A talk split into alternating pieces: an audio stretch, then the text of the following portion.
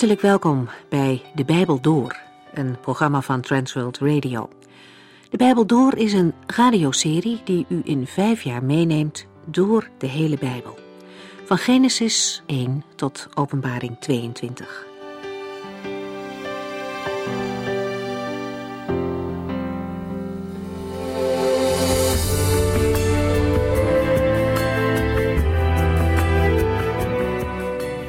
Het boek over de rechters is in deze periode aan de orde. De eerste rechters kwamen in de vorige uitzending aan bod. Otniel, de neef van Caleb. Hij trad in de voetsporen van zijn oom, die een sterk geloof in God had. Caleb, die het beloofde land verkende en met Jozua als enige erop vertrouwde dat God het onmogelijke toch kon doen. En waarom? Omdat God het gezegd had.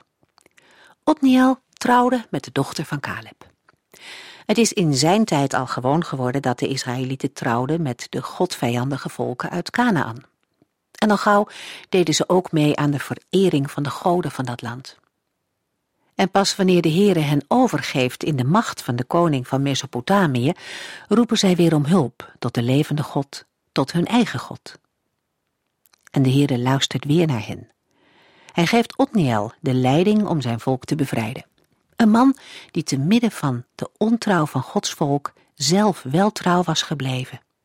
Hij was een gewone man, maar wel beschikbaar voor de Heere. En toen God hem nodig had, stond hij klaar. Na de dood van Otniel gaat het opnieuw mis. Dan komt Eglon, de koning van Moab. Het volk Israël zucht 18 jaar lang onder zijn bewind. En uiteindelijk vraagt men aan God om hulp. De Heere stuurt de linkshandige Ehud, die een einde maakt aan het leven van Eglon. En onder zijn leiding worden de Moabieten verslagen en heeft het land 80 jaar rust. Na hem wordt in een vers Samgar genoemd. En vervolgens wordt uitgebreider de geschiedenis van Deborah verteld. Vandaag vervolgen we met het lied dat Deborah en Barak hebben gezongen na de overwinning in Rechters 5.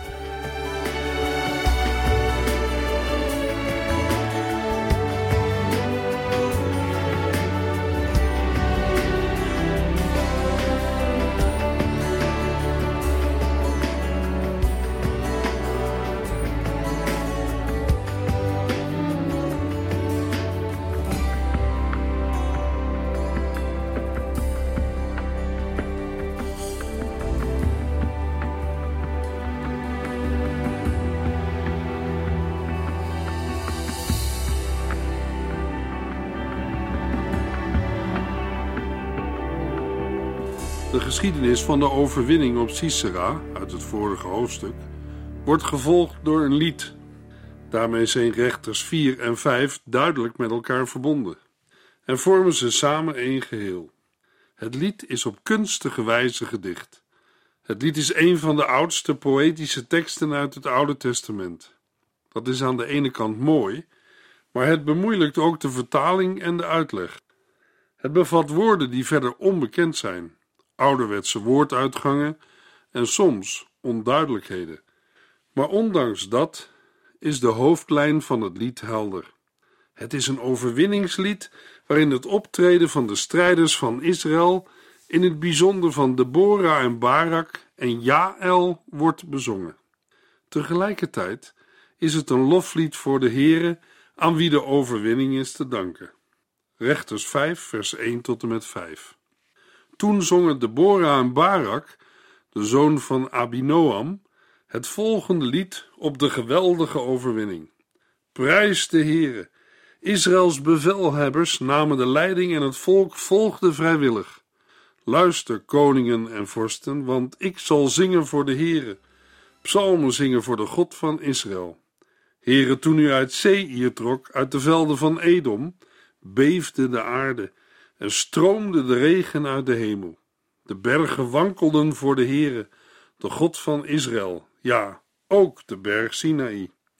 Het lied wordt voorafgegaan door een opschrift, dat vermeldt dat Deborah en Barak dit lied zingen na de overwinning op Sisera.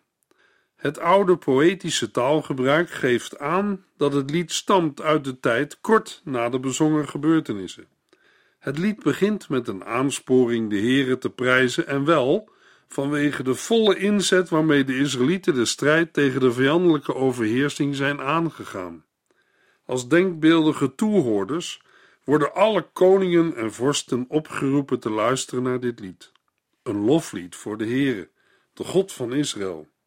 Zo maken de eerste verzen duidelijk dat ondanks het dappere optreden van de Israëlieten en ondanks de rol van Deborah, Barak en Jael, de eer voor de overwinning op de vijandelijke troepen alleen aan de Heere toekomt.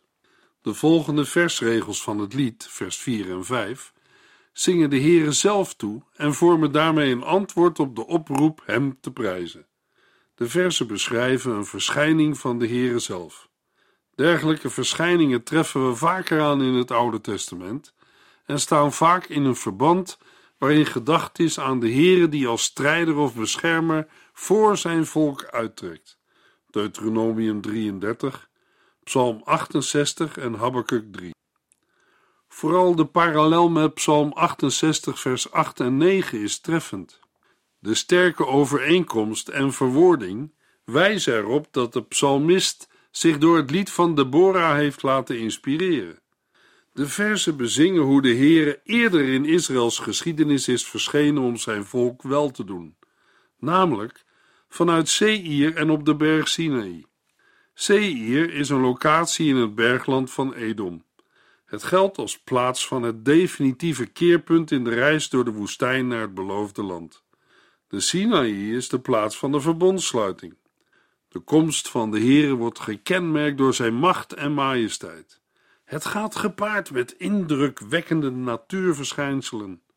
De centrale plaats, die stortregens in deze opsomming innemen, verwijst naar de manier waarop de Heere zijn volk de overwinning geeft in de strijd. Vers 20 en 21. Daarmee wordt bovendien duidelijk dat de stortregens niet bestuurd worden door de Canaanitische storm en regengod Baal, maar buigen voor de Heere. Rechters 5, vers 6 en 7. In de dagen van Samgar, de zoon van Anat, en in de dagen van Jaël lagen de hoofdwegen verlaten. Reizigers gebruikten de smalle, kronkelige zijpaden. In de versen 6 en 7 verschuift het blikveld opnieuw. Nu naar de situatie die voorafgaat aan de opstand tegen Jabin en Sisera. De periode wordt omschreven als de dagen van Samgar en de dagen van Jaël. Beiden komen niet uit Israël, maar door hun optreden wordt Israël verlost. Indirect zegt dit iets over de Israëlieten. Kennelijk waren er geen leiders in Israël naar wie deze periode kon worden genoemd. Rechters 5, vers 7. Er waren geen leiders in Israël, totdat ik, Deborah, opstond als een moeder voor Israël. Deborah beleidt dat zij een moeder is in Israël en dat zij niet naar de taak als rechter zocht. Het feit dat zij de leiding nam, kwam niet uit haarzelf. De Heere koos haar uit. Ze was een geweldige richteres. Deborah stak in bekwaamheden ver uit boven Otniel. Met haar verschijning komt er een keer in het lot van de Israëlieten. Ze wordt bezongen als moeder in Israël, een eretitel die het leiderschap van Deborah accentueert. Maar in contrast met de moeder van Sisera wijst de typering vooral vooruit naar het einde van het lied. Sisera kan niet naar zijn eigen moeder terugkeren, want hij sneuvelt in een opstand die aangevoerd wordt door een moeder in Israël. Jabin, de koning van Canaan, had Israël tot slavernij gedwongen. Op een dag laat Deborah Barak bij zich komen en zegt tegen hem dat de Heere hem de opdracht geeft een leger van tienduizend man op de been te brengen. Daarna moet hij naar de berg Tabor trekken om tegen de troepen van koning Jabin te vechten. Barak zegt niet direct ja, maar verbindt er een voorwaarde aan. Ik ga alleen als u ook meegaat en anders niet. Rechters 4 vers 8.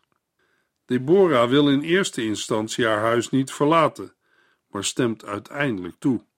God beloofde de overwinning en de overwinning werd behaald. Maar voor Barak was het een oneervolle gebeurtenis. Vooraf had Deborah hem dat al gezegd, rechters 4, vers 9. Ik zal meegaan, maar ik waarschuw u van tevoren dat dan de eer van het verslaan van Sisera niet u, maar een vrouw te beurt zal vallen. Rechters 5, vers 8 tot en met 11. Als Israël nieuwe goden uitkoos, stond de vijand voor haar poorten. Maar bij 40.000 soldaten van Israël was geen schild of speer te vinden. Ik verheug mij over Israëls leiders, die zich zo vrijwillig aanboden. Prijs de Heere voor zulke mannen. Maak het overal bekend, rijken die op ezelinnen met zachte zadels rijden, en armen die te voet over de wegen moeten gaan. Laat de muzikanten zich bij de dorpsbron verzamelen om de overwinningen van de Heere te bezingen en te zingen van de overwinning die de leiders van Israël hebben behaald, terwijl het volk van de Heere door de poorten marcheerde. Bezong vers 2 de bereidheid van de troepen uit de stammen van Naphtali en Zebulon om de strijd aan te binden, gevolgd door een oproep de Heere te prijzen. In vers 9 wordt vol waardering de bereidheid van de legeraanvoerders bezongen. Ook hier wordt dit gevolgd door een aansporing om de Heere te prijzen. Voorbijtrekkende reizigers, rijken en armen, worden aangespoord de gebeurtenissen bekend te maken. Ook bij de waterbronnen van de dorpen, het sociale middelpunt in het oude nabije oosten, moet het nieuws van de overwinning van Israël worden bezongen. Iedereen wordt aangespoord te zingen van de verlossing die bewerkt is door de Here en de leiders van Israël. Rechters 5, vers 12 en 13. Word wakker, word wakker, Deborah, en zing een lied. Vooruit, Barak, voer uw krijgsgevangenen weg, zoon van Abinoam. De ware helden daalden van de berg Tabor af. Het volk van de Heere rukte op tegen een grote overmacht. De volgende versen bezingen de strijders van Israël, het volk van de Heere, dat zich verzamelt voor de strijd. In de eerste plaats worden de leiders, Deborah en Barak, rechtstreeks toegezongen. De mensen die het lied zingen, sporen hen met een door herhaling extra indringend word wakker, als het ware aan in opstand te komen tegen de vijandelijke overheersers. Met zing een lied en voer uw krijgsgevangenen weg, spelen zij bovendien op de verwachte uitkomst. De vijand zal het onderspit delven. Daarna richt de blik zich op de Israëlieten zelf, vers 13 tot en met 18. Vers 13 vormt een opschrift boven de opsomming van stammen in de versen 14 tot en met 18. Rechters 5, vers 14 tot en met 16. Bij Israëls leger sloten zich Amalekieten uit Ephraim aan, gevolgd door mannen uit Benjamin. Er kwamen ook leiders uit Magië bij en legeraanvoerders uit Zebulon. De vorsten van Issachar marcheerden in de gelederen mee samen met Deborah en Barak. Zij stormden het dal in, maar de stam van Ruben ging niet mee. Waarom bleef u thuis bij de veestallen, luisterend naar het fluitspel van de herders? Ja, de stam Ruben kon maar niet tot een besluit komen. Na het opschrift worden achtereenvolgens de stammen bezongen die meestreden in de opstand, de stammen die zich afzijdig hielden en de stammen die het voortouw namen vers 18. De meest zuidelijke stammen, Juda en Simeon, worden niet genoemd. Vermoedelijk was hun stamgebied te ver van het strijdtoneel verwijderd om redelijkerwijs te kunnen rekenen op hun hulp. Als eerste worden de mannen uit de stam van Ephraim genoemd, de stam waaruit Deborah afkomstig is. De vertaling Amalekieten uit Ephraim is omstreden. De betrokkenheid van de Amalekieten in de strijd wordt nergens gesuggereerd. Vermoedelijk is bedoeld dat de mannen van Ephraim wonen in het gebied waar ook de Amalekieten leven, maar dat zij, desondanks, toch te hulp schieten. Anders dan de stammen in de versen 16 en 17. Ephraim trekt samen op met de mannen van de stam van Benjamin. Magier hier het deel van de stam van Manasse ten westen van de Jordaan, en Zebulon leveren bevelvoerders voor de troepen van Israël. Dat geldt ook voor Issachar, die met nadruk geprezen wordt als medestander van Deborah en Barak. Barak moet het dal van Yisrael ingaan om de strijd met Sisera aan te binden. Maar hij gaat niet alleen. Het zijn de genoemde moedige stammen die hem ondersteunen en bijstaan. In de Hebreeuwse grondtekst vinden we in vers 15 de mededeling dat Balak te voet het dal in is gezonden. Het benoemt het hachelijke van de onderneming en daarmee ook de geweldige overwinning, want Sisera staat op zijn strijdwagen, maar Barak gaat te voet. Helaas zijn er ook stammen die zich afzijdig houden. De stam van Ruben in het overjordaanse voert uitgebreid overleg, maar blijft uiteindelijk veilig bij hun kudde zitten, alsof er niets aan de hand is. Ook Gilead, het deel van de stam van Manasse in het overjordaanse, mogelijk met inbegrip van Gad, houdt zich afzijdig. Rechters 5, vers 17. Waarom bleef Gilead rustig aan de overkant van de Jordaan zitten? Waarom bleef Dan bij zijn schepen? En waarom bleef Aser aan de zeekust zitten en verliet zijn havens niet? Dan en Aser blijven ook in hun stamgebied. Ze zijn druk met de scheepvaart. Kennelijk werkten zij in dienst van de Kanaanieten of voor de zeevolken die in die tijd de havengebieden beheersten. De stam van Dan had oorspronkelijk het kustgebied rond Joppe toegewezen gekregen. Jozua 19. Maar ze hebben dit nooit weten te veroveren en vestigden zich in het noorden van Canaan. Rechters 18 en Jozua 19. Vermoedelijk heeft de volksverhuizing in de tijd van Deborah al plaatsgevonden. Bij de genoemde schepen moeten we denken aan Fenicische schepen. Dan heeft de banden met de Feniciërs van de oorspronkelijke bevolking overgenomen. Uitleggers, die de volksverhuizing pas na de tijd van Deborah dateren, denken bij schepen gewoonlijk aan scheepvaart vanuit de Canaanitische havensteden aan de kust. De havens, het woord komt in het Oude Testament alleen hiervoor, moeten aan de Canaanieten hebben behoord, aangezien de Israëlieten er toen alleen een paar kleine nederzettingen hadden. De nadruk op veeteelt en zeevaart suggereert dat de genoemde stammen vreesden voor hun economie, waarin zij afhankelijk waren van de Canaanieten. Zij vonden dat belangrijker dan de band met hun volksgenoten, wat hen met een herhaalde waarom-vraag duidelijk wordt verweten. Het verwijt maakt duidelijk dat binnen Israël, Gods volk, het bieden van onderlinge steun van groter belang moet zijn dan het streven naar eigen welvaart en economische vooruitgang. Luisteraar, in dat opzicht is er ook vandaag nog niet veel veranderd. Eigen belangen worden vaak boven het gemeenschappelijk belang geplaatst. Rechters 5, vers 18. Maar Zebulon en Naphtali uit de hoogvlakten, dat zijn stammen die hun leven gewaagd hebben. In positief contrast met de stammen die afzijdig bleven, worden Zebulon en Naphtali bezongen omdat zij bereid waren hun leven op het spel te zetten. Van alle participerende stammen zijn zij het die in de opstand het voortouw namen. Rechters 4, vers 10. Rechters 5, vers 19. De koningen van Canaan rukten op naar Taanach en vochten daar bij de rivieren bij Megiddo. Maar geen stukje zilver viel als buit in hun handen. Nu de achtergrond van de strijd geschilderd is, wordt de strijd zelf bezongen en wel met de blik gericht op de vijand, aangeduid als de koningen van Canaan. Kennelijk gaat het om een coalitie van heersers over Canaanitische stadstaatjes die een bondgenootschap hadden met de koning van Hazor en die onder aanvoering van generaal Sisera ten strijde trokken. Dergelijke coalities waren niet ongebruikelijk.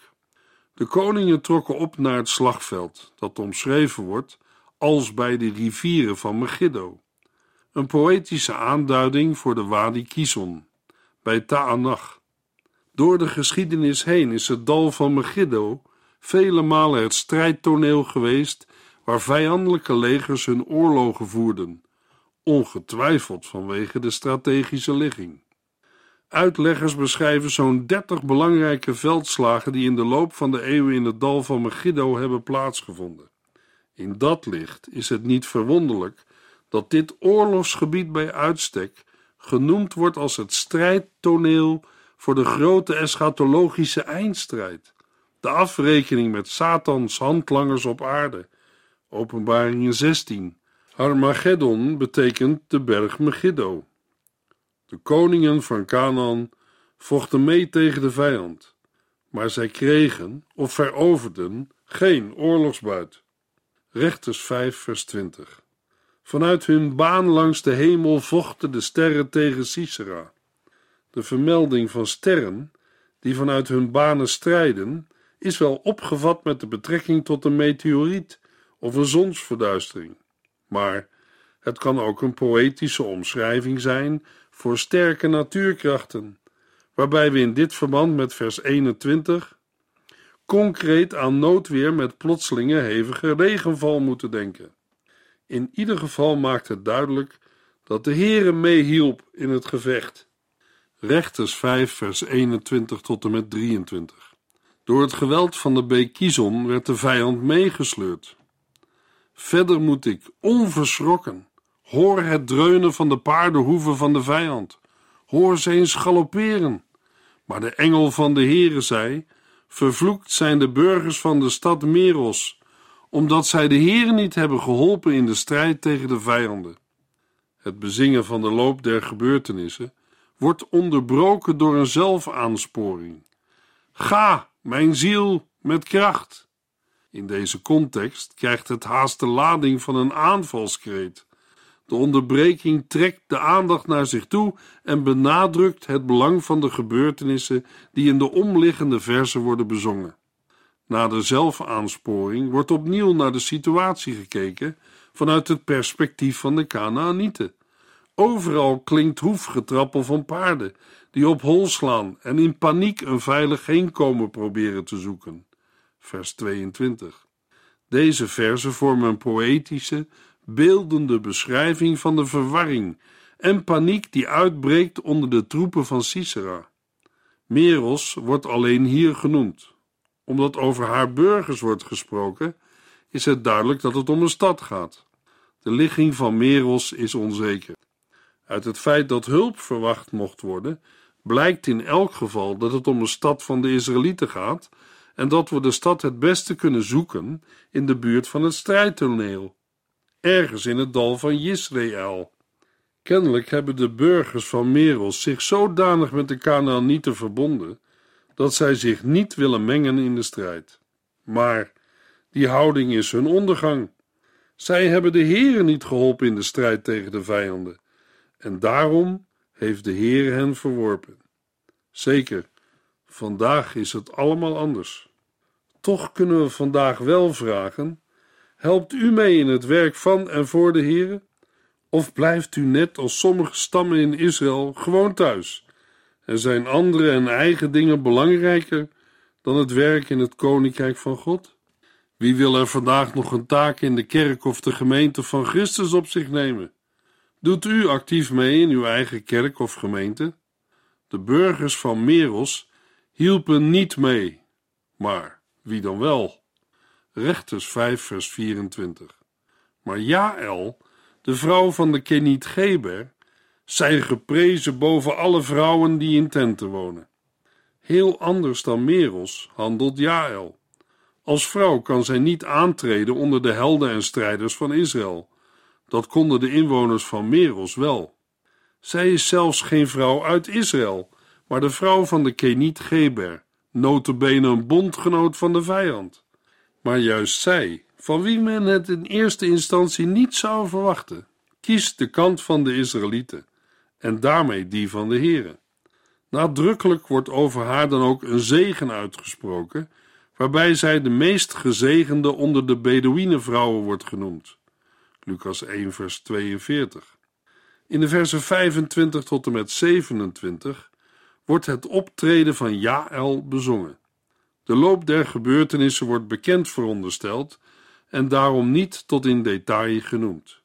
Allereerst wordt vermeld hoe koninklijk Jaël Sisera ontvangt. Wanneer hij dorstig om water vraagt, geeft zij hem in een kostbare schaal heerlijke romige melk.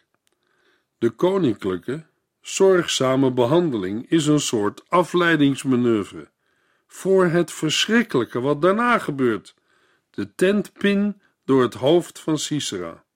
De machtige vijand is dood, ten diepste vernederd. Zo wordt op dramatische wijze de dood van Sisera bezongen als de climax van de strijd. Rechters 5, vers 28 tot en met 30. Sisera's moeder keek uit het raam en riep luid: Waarom zie ik zijn strijdwagen nog steeds niet komen? Waar blijft het ratelende geluid van zijn wagens? Maar enkele verstandige hofdames, en ook zijzelf, gaven ten antwoord: Er is natuurlijk veel buit te verdelen. Dat kost tijd. Iedere man krijgt een paar meisjes. En Sisera zal prachtige geborduurde kleren buit maken en talrijke geschenken voor mij meenemen. Nu gaat het hart van een moeder open. Deborah verplaatst zich in de moeder van Sisera. Maar het vergeefse wachten van de moeder van Sisera staat in schril contrast met de eervolle omschrijving voor Deborah, een moeder van Israël. In het verleden zijn er heel wat moeders geweest die om hun kinderen moeilijke dagen moesten doorstaan. Als we de geschiedenis van kerkvader Augustinus lezen, komen we zijn moeder Monica tegen. Ze heeft veel voor hem gebeden, voordat hij zich mocht overgeven aan de Heer Jezus en zich afkeerde van een leven in zonde en uitspattingen. Laten we als vaders en moeders bidden voor onze kinderen. Rechters 5, vers 31. Och Heere, laat al uw vijanden net als Sisera omkomen maar zij die u lief hebben, zullen krachtig stralen als de opgaande zon. De laatste regels van het lied vormen als het ware een conclusie, die aansluit bij de verbondszegen. De vijanden van de Heere zullen omkomen, zoals Sisera met de Canaanieten omkwam in de strijd. In de volgende uitzending lezen we hoofdstuk 6 uit het Bijbelboek Richteren of Rechters.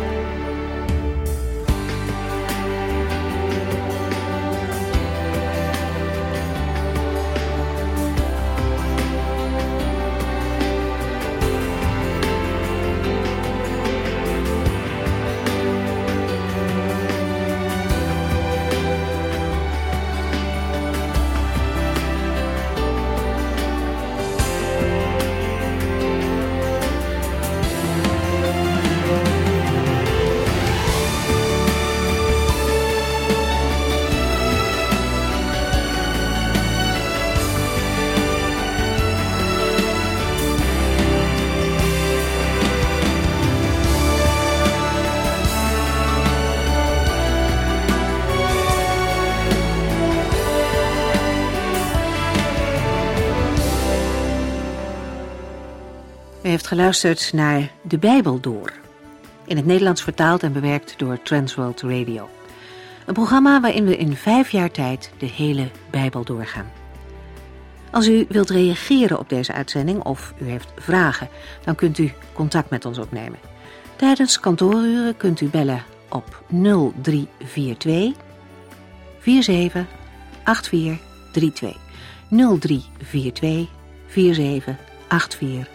32. Ook kunt u een e-mail sturen naar de Bijbel door transworldradio.nl en natuurlijk kunt u ook via de post ons bereiken.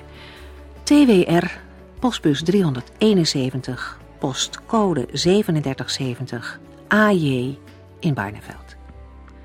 Dit programma werd gepresenteerd door Cor Weda en Ike André. Techniek was in handen van Odin van Woerdekom. En wij allemaal bedanken u voor het luisteren. Graag tot de volgende keer.